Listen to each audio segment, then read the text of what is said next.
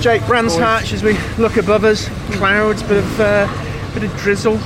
But you know, that's Brands Hatch at this time of the year, isn't it? How is that uh, FP one for you?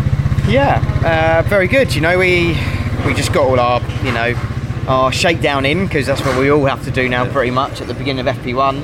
Uh, but obviously, the weather's been extremely mixed in that session. It was just sort of drizzling.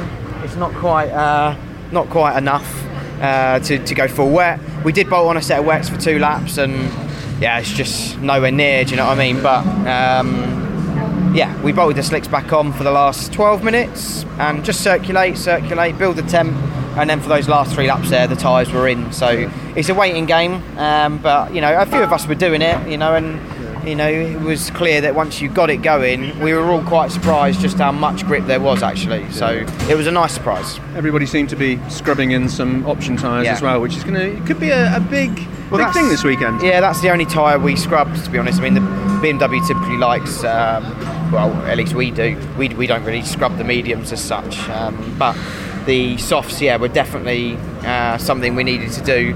And um, yeah, so they're, they're done. So hopefully, come rain or shine, we, well, we've, got, we've got wets that will do the job. Um, Donington Park was a, a mad weekend of an opener, wasn't it? Um, and uh, you know, you had your trials and tribulations um, uh, that weekend, but eyes on the prize this weekend.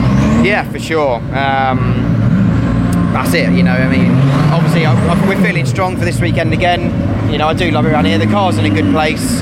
Um, we just got to keep at it and yeah, see how we get on. But I'm, I'm feeling good. And I can't let you go without saying congratulations on your news this week on Thank uh, you. becoming a dad. Yeah. And I, I suspect, in the, the usual scheme of brilliant planning, it's going to arrive at the end of the season. It is. It's going to arrive. Uh, hopefully, uh, all things going well. Yeah, sort of two or three weeks after the last round. Um, so nicely timed. Absolutely. Um, yeah, it's uh, it's decided to show up at a good time. So fingers crossed. Congratulations to you and Hannah, and uh, your dad's walking around like, um, well, I don't know, a big smile on his face, Yeah. which is great to see, isn't No, it? thank you. Have a good weekend.